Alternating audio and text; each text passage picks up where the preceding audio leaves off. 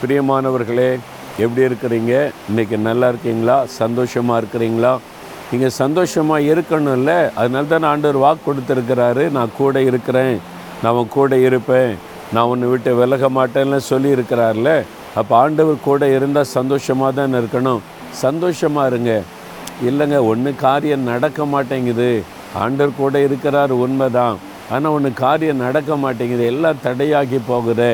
சோர்ந்து இருக்கிறீங்களா வேற புஸ்தகத்தில் ஆதியாவும் முப்பத்தி ஒன்பதாம் அதிகாரம் ரெண்டாம் வசனத்தை வாசித்தீங்கன்னா ஆண்டவர் யோசிப்போடு கூட இருந்தாராம். அதனால் அவன் காரிய சித்தி உள்ளவன் ஆனான் என்று எழுதப்பட்டிருக்கிறது. கத்தர் கூட இருந்தால் காரியம் சித்திக்கும்.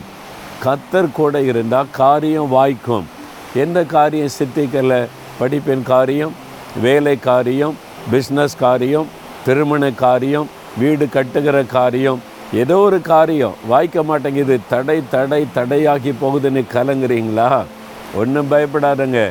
யோசிப்போடு கூட கத்தர் இருந்ததுனால அவன் செய்த காரியமெல்லாம் வாய்த்ததான். உங்களுக்கும் வாய்க்கும். ஆண்டவர் கூட இருக்கிறார்ல. வாய்க்க பண்ணுவார். பயப்படாதங்க. எல்லாத்துக்கும் ஒரு டைம் வச்சுருக்கிறார். அவருடைய வேலையில் அந்த காரியம் வாய்க்கும்.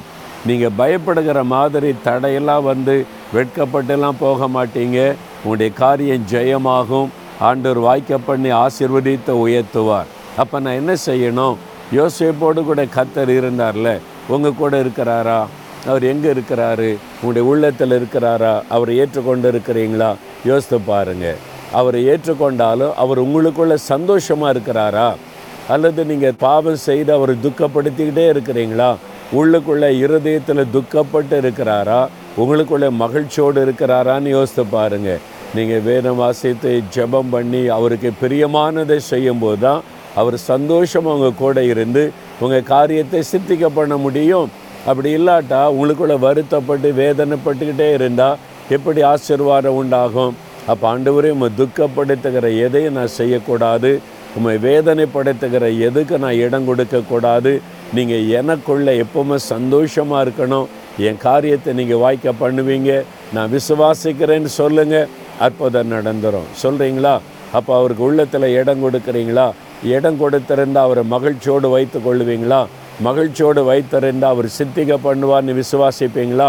ஆண்டவரை பார்த்து சொல்லுங்கள் தகப்பனே யோசிப்போடு இருந்ததை போல நீர் என் கூட இருக்கணும் என் உள்ளத்தில் இருக்கணும்னு ஜெபிக்கிறவங்களுடைய உள்ளத்தில் பிரவேசித்து அவங்களோட வாசம் பண்ணுங்க.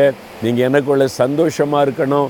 என் காரியத்தெல்லாம் வாய்க்க பண்ணணும்னு ஜெபிக்கிற பிள்ளைகளுக்கு இன்றைக்கு இயேசுவின் நாமத்தில் காரியங்கள் வாய்க்கட்டும். ஆமேன் ஆமேன்.